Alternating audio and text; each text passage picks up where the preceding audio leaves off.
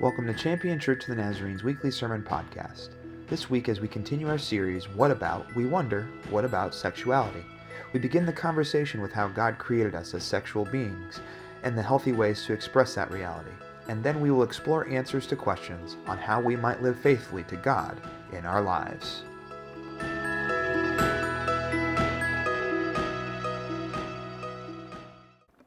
Today, uh, we are continuing our series our teaching series, a series that is based upon questions and answers, sort of a conversation called What About?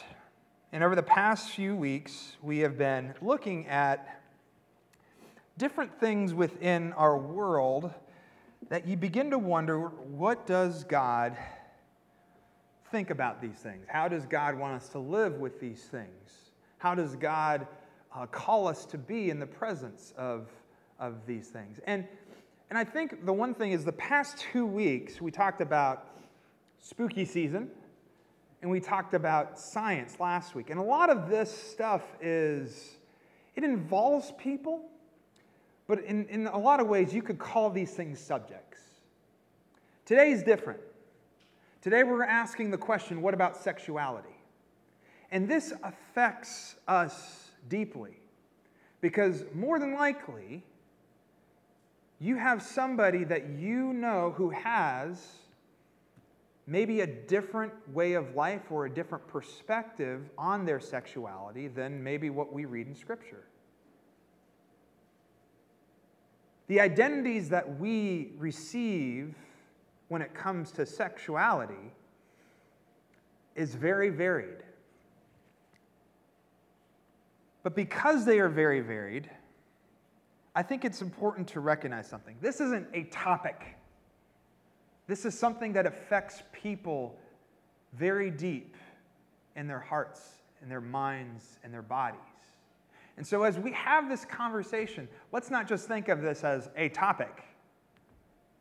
We are talking at the end of the day about lives and people. And too often in the church, this conversation actually has started around what not to do. the conversation around sexuality in the church has very always been don't do this. And almost, it's almost like you get this impression that the church is afraid to talk about sex. When in reality, God, who created us, who created us to be human beings, who created us in his image, gave us sex. So we need to start from a perspective, not from what is bad about sex or that sex is even bad, but rather, how did God intend for it to be? Why did he give us these feelings, these desires, this sexuality. And so we are, just like I shared with you last week regarding the Bible and, and this week in the midweek, the Bible is authoritative in understanding who God is and who He created us to be and how He saves us. And so we're going to start this conversation by looking at how God intended our sexuality to be before we get to any questions. Because guess what? All the questions were about specifics and what can you do and what can't you do. I remember growing up in church and being like a 14, 15, 16 year old, and you know, it was very, very confusing and you're driven by a lot of feelings whenever you're young. And I always remember we would always ask questions of where's the line? Where's the what can I do? What can I do with my sexuality and things like that? And again, it doesn't start in that frame of mind. It starts with how God created us to be. And so, we're going to go back to the creation account, both of them today to sort of begin to understand how God created us, how, what kind of people we are. In Genesis chapter 1, beginning with verse 27, we receive this very, very simple picture of how God created humanity to be. God created humanity in God's own image. In the divine image, God created them, male and female, God created them. God blessed them and said to them, Be fertile and multiply, fill the earth and master it, take charge of the fish and of the sea, the birds of the sky, and everything crawling on the ground. Then he'll continue to talk about plants and things. But at the very end of this account, it says, He looked at it and he said, It's very good. It's really good. Why was it so good? Because, quite frankly,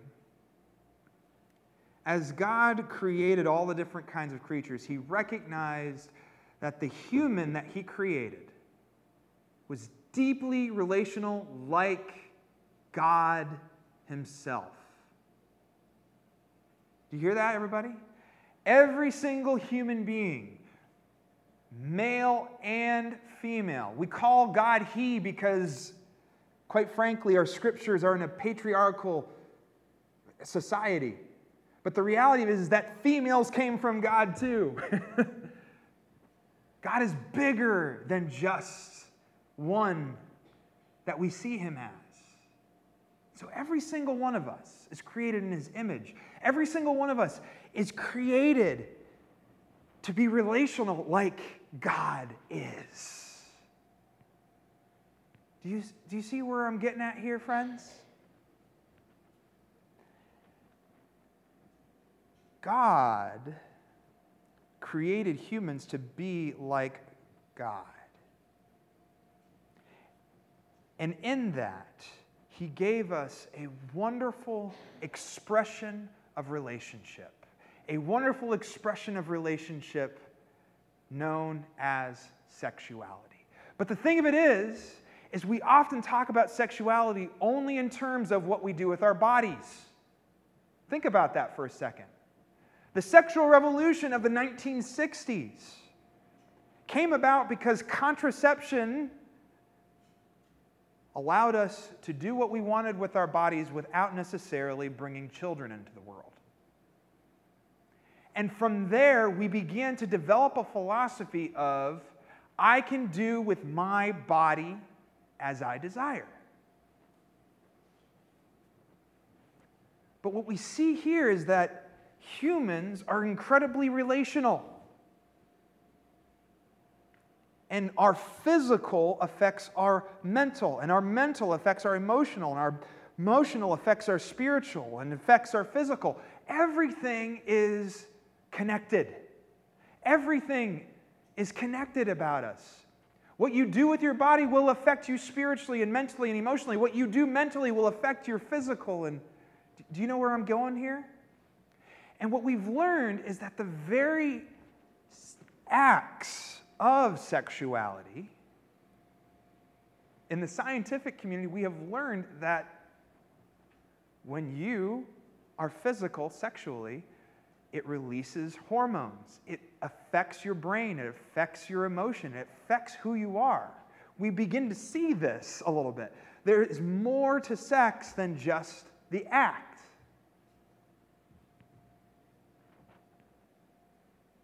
And so we need to reclaim an understand of sexuality that's not just about our bodies, it's about us as humans.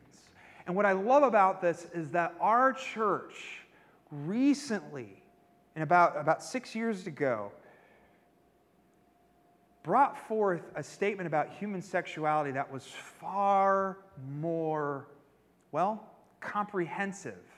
Because it used to just be about don't do this, do this. It now starts with this The Church of the Nazarene views human sexuality as one expression of the holiness and beauty that God, the Creator, intended. Because all humans are beings created in the image of God, they are of an inestimable value and worth. As a result, we believe that human sexuality is meant to include more than the sensual experience. Sexuality is a gift of God designed to reflect the whole of our physical and relational createdness. before we move any further, within that, friends, we need to recognize that sexuality is how we look to connect. How we look to connect with God, how we look to connect with each other, how we look to connect with someone else.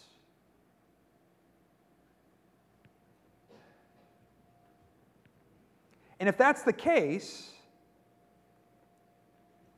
then we need to consult the Creator about that gift.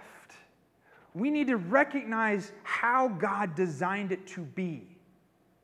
Just like He designed the creation to be stewarded by humans, creation's a gift. I want you to think about this for a second.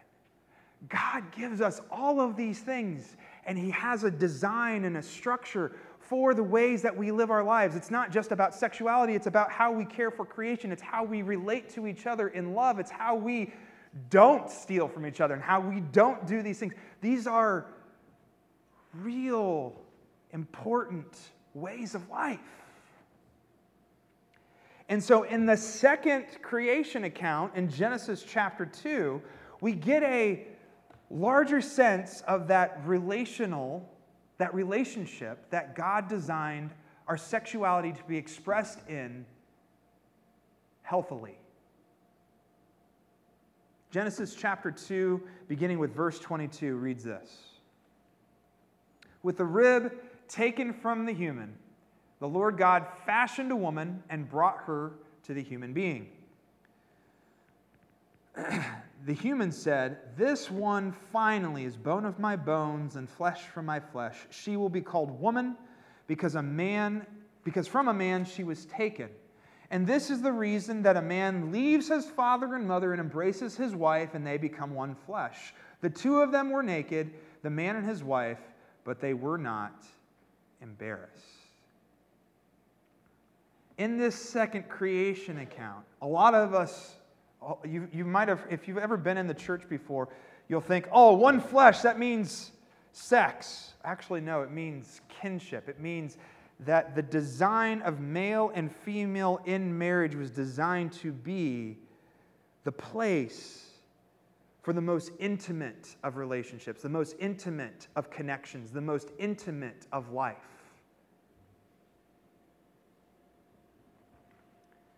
And marriage, by the way, all, all, all the Jewish scholars of the Old Testament, all Christian scholars, see that the man and the woman in the creation account were indeed married. It's always been that way. Because sexuality is such a connecting and bonding practice, because it is a way of really fully seeing someone, being with someone, touching somebody, loving somebody. It is to be in a relationship that is permanent, that is selfless, that is loving, that is good. And so we as a church hold on that sex is to be expressed in marriage. The sacred rite of marriage.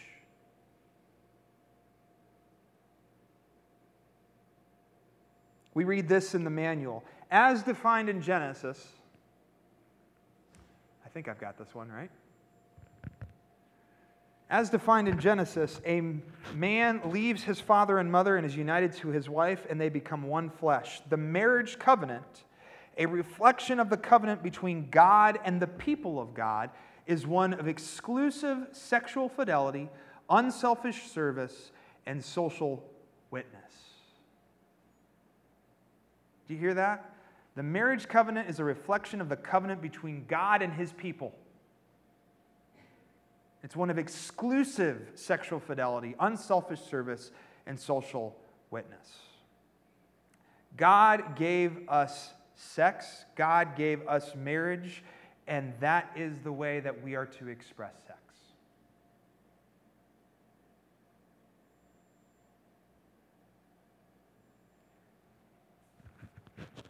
The struggle that we have, though, is the idea that it's my life and it's my body, and I want to do what I want with my body.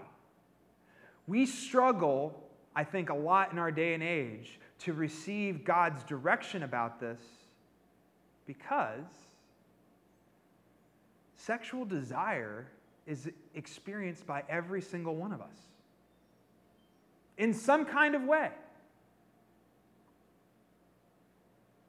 And it seems like if we say no to ourselves, then we won't live the life that we deserve or we, we need to. We, we, we deserve or, yeah, what we deserve, yeah. But what that is, is that's saying, God, I trust you whenever you tell me not to do this, but I don't trust you about this particular part of my life.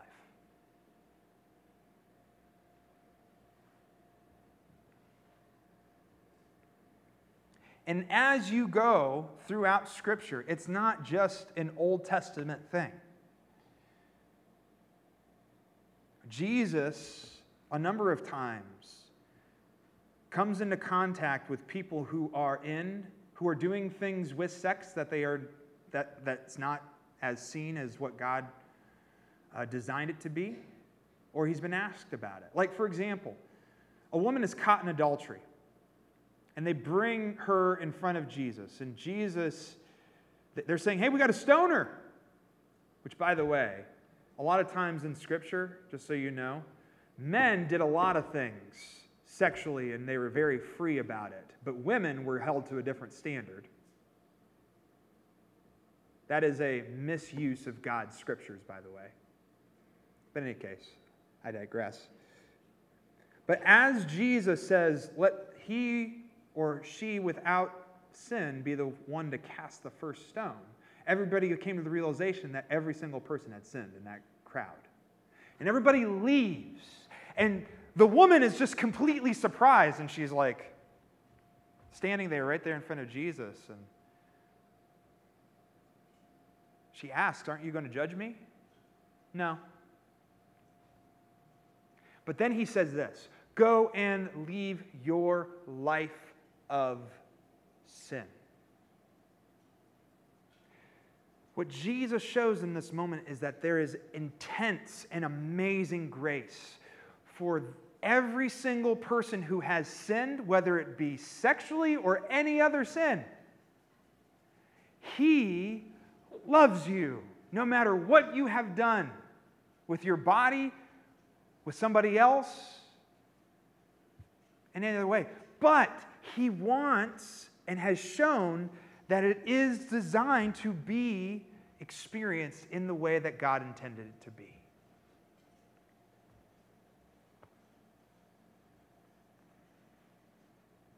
How God has revealed his teachings about sex is found throughout the law, in Jesus, and in those who came after Jesus.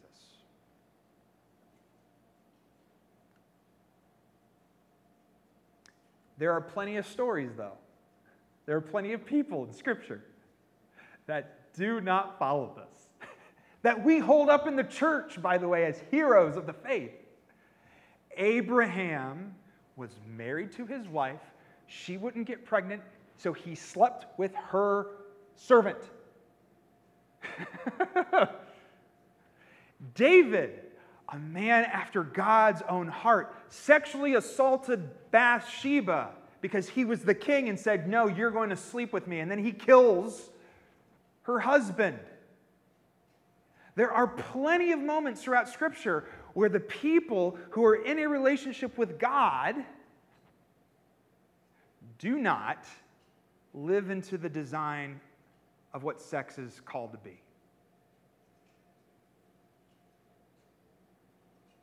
And yet, God is graceful and forgiving. He doesn't smite them. And as Jesus shows us, we do not stand condemned, but we are called forward into what God designed us to be sexually.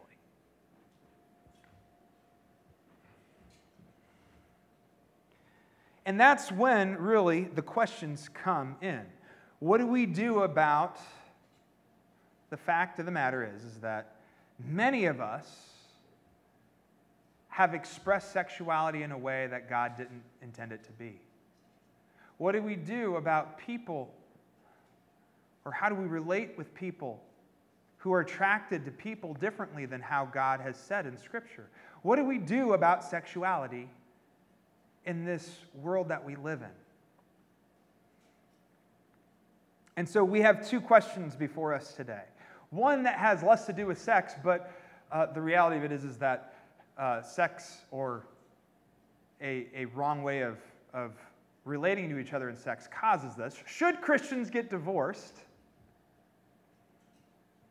And then the second one is Are LGBTQ identities genetic or are the origins something different? So let's start with divorce real fast because divorce happens a lot.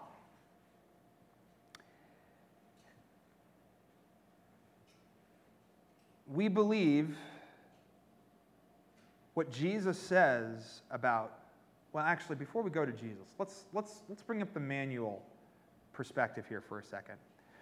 We've shared that marriage is intended to be lifelong, exclusive, service of each other, sacrificial, all these things.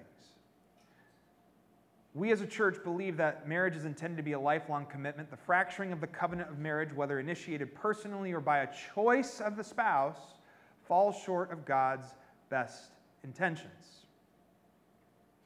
We need to read that very carefully. Choice of a spouse or initiated by choice.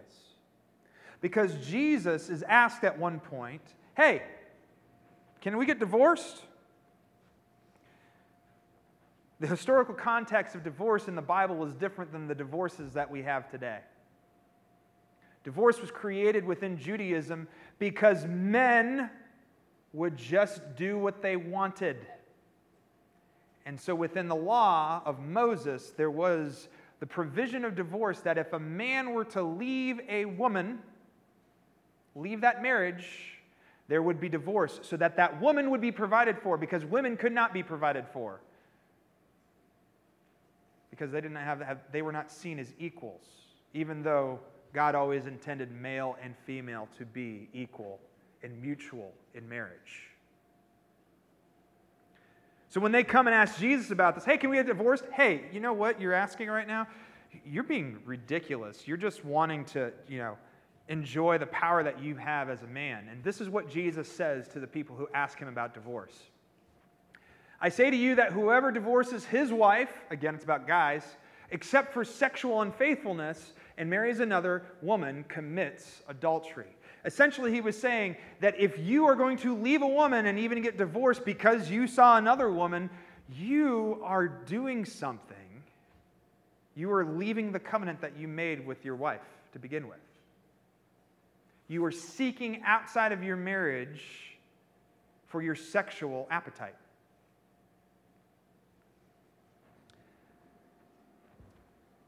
In this world, unfaithfulness isn't just sexual actions with another person.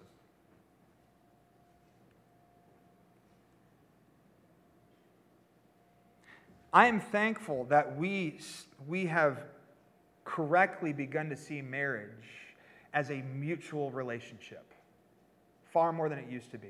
And quite frankly, too often, some churches and some beliefs still impose some type of hierarchy, which is not biblical, which is not correct at all.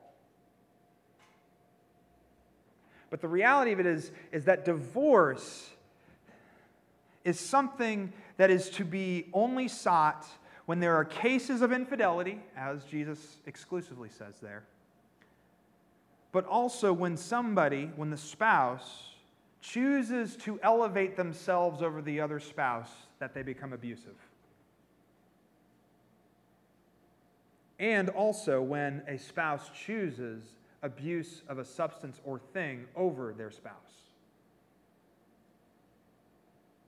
Abuse, addiction, and infidelity are places and circumstances where divorce is acceptable. I don't know the word you're looking for there. But I think there's something here that's really, really important to recognize. Marriage is hard work. And an argument does not mean that you're abused. Abuse is when somebody lords over you, manipulates, tries to, to bribe you with, or bribe you with physical violence or sexual violence or even verbal violence. In those cases of abuse, it is important for the person who is the victim to be separated from the abuser. And yes, if the abuser is willing to change, maybe.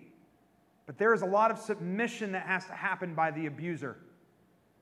There's a lot of submission that has to happen to God, to therapy, to the spouse.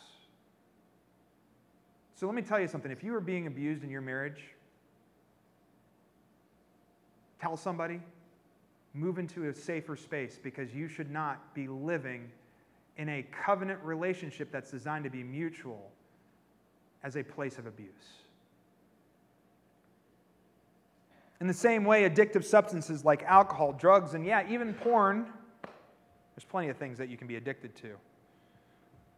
When spouses choose those things over their spouse, that's, that's a problem. Again, there's therapy that's needed. There is a lot of change that has to happen.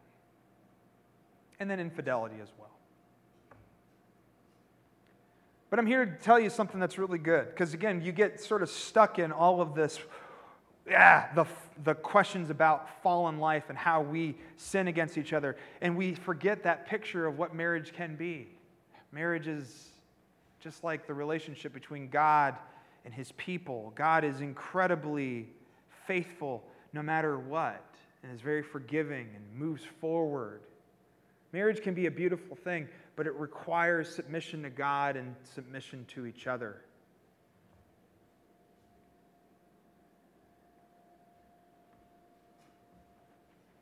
And so, I love this quote by, uh, I can't say her last name, Nina. Nina Hendricks. Yeah, you got it up there. Uh, only in submission to Christ as the head of the church and in sacrificial submission to each other, modeled by Jesus in his love and death for the church, can spouses aspire to have one flesh marriages.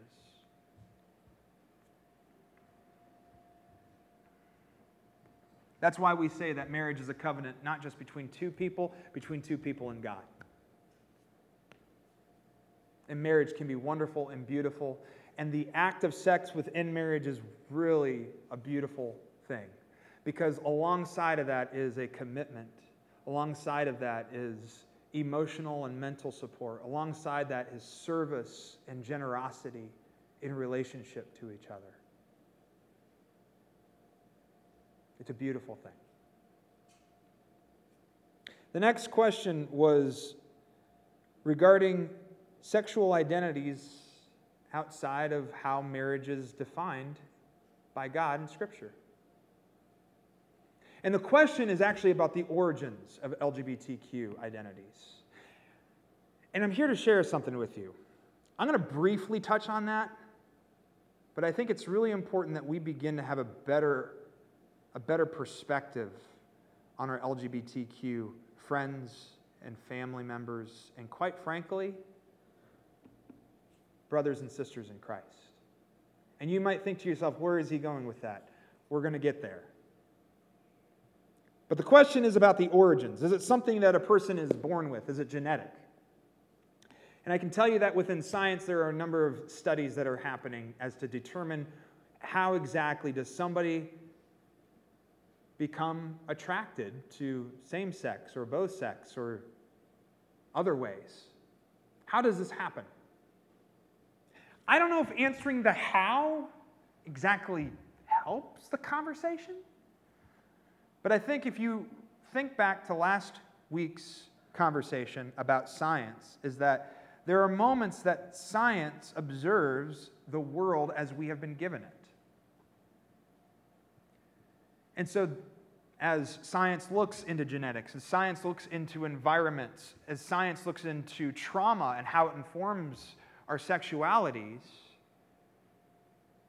we shouldn't be surprised that all three of those things can be affected by the fall. We shouldn't be surprised by that. That does not mean that somebody who is homosexual was traumatized. That does not mean that they had a certain kind of upbringing. That doesn't mean, I don't, it really doesn't, we don't know. But what we do know is that there are people who do not fit into how Scripture tells us to live. They have attractions, they have a desire to be sexual in ways outside of male and female marriage. What do you do about that? And quite frankly, growing up in an evangelical church, too often, people, pastors just dismiss this with a single verse in Leviticus. And they call people, people, they call people abominations. And I cannot tell you how misguided and how unchristlike that is. Because we receive in creation that every single person has value and created in the image of God. And to call somebody an abomination is to dehumanize somebody to make yourself feel more comfortable because they're attracted to somebody that you're not attracted to.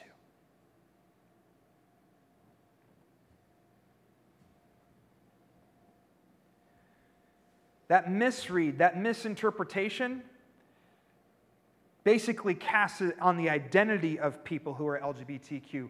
When the Bible explicitly only talks about sexual action.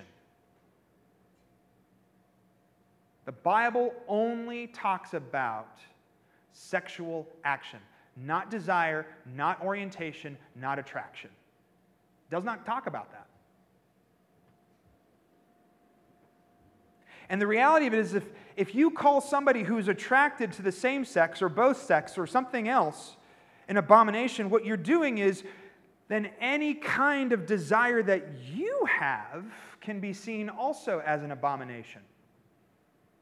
Hey, I'm a straight dude. I think that woman is attractive. You're an abomination. We don't do that, do we?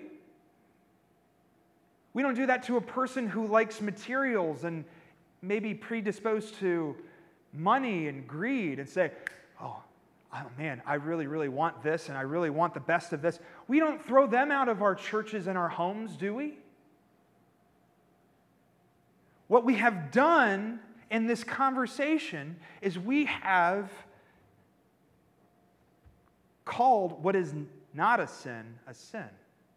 Because, quite frankly, somebody being attracted to the same sex or both sexes or something other than that bugs us and makes us uncomfortable.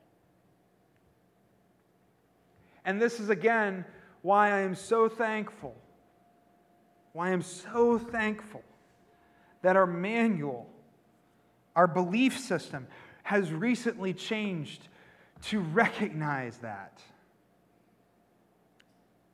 I'm gonna, I don't have a, a slide for this, but I just want you to hear this, friends. I can find it in my notes.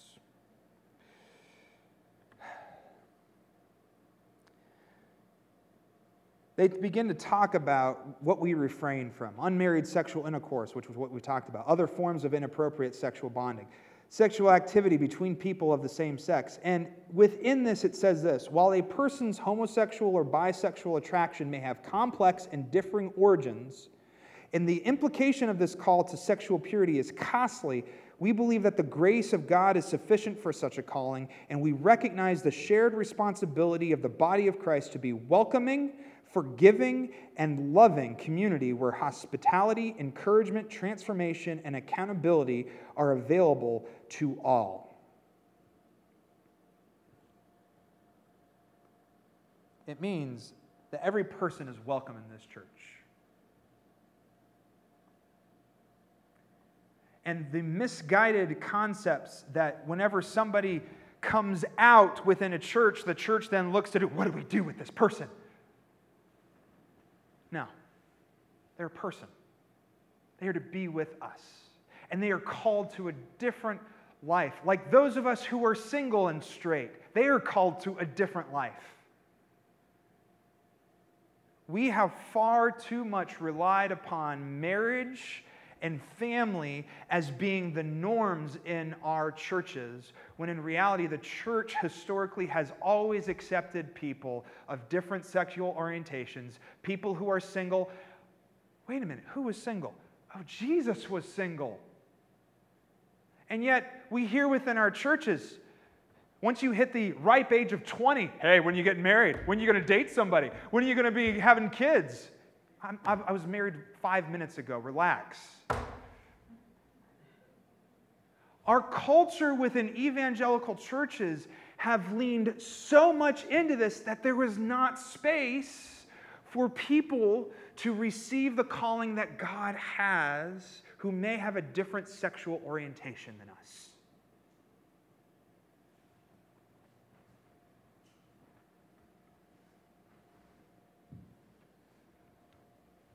So we need to recognize that temptation is not a sin. Say that with me. Temptation is not a sin. Attraction is not a sin. It's what you do with it. It is when you take your attraction, your sexual attraction, whether you be straight, bi, or gay, and use it for yourself. When you say it's my body and it's my life and I do what I want with it. When we forget that it is a gift from God that He designed it to be.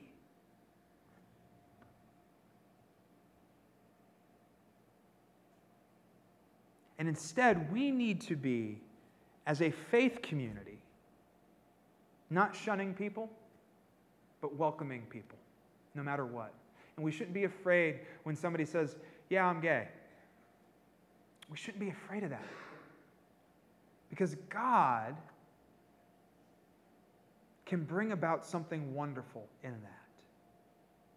Because sexuality isn't just sexual activity as we know it, it's also connection, it's also intimacy. And we'd be amazed to see what would happen if we as a community were closer with each other and journeyed with people who are different than us and leaned into each other's lives instead of just throwing people out. Dan Boone says this Our greatest failure as the church is to imagine that a homosexuality, sorry, a homosexually oriented person can live a celibate life without the benefit of Christian community. We are created for human intimacy and we need human touch, conversation, inclusion, belonging, and care. It is possible to be a celibate person. But it's really hard to be a celibate person if you do not have community and love and support. We have to realize that we as a church are called to give that.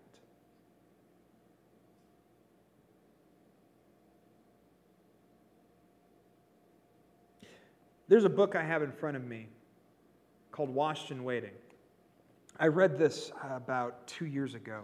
It's by a guy named Wesley Hill. And I don't know, well, it doesn't matter what I know. What I do know is that this is a book that is a must read if you are.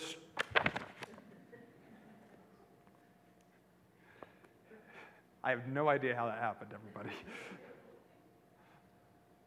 This is a must read if you are struggling with your sexuality, trying to understand who you are. It's important for if you know exactly who you are to read this. Because you don't realize that a person who is gay and chooses a celibate, faithful life to God, how much burdens others put on them. When in reality, reality, we as a church should not be putting burdens on them, but providing connection and love, and intimacy, in wonderful ways. Read it. I encourage you to read it. It's, it's unbelievable. I want to end this entire conversation with some words of Paul in 1 Corinthians chapter 6.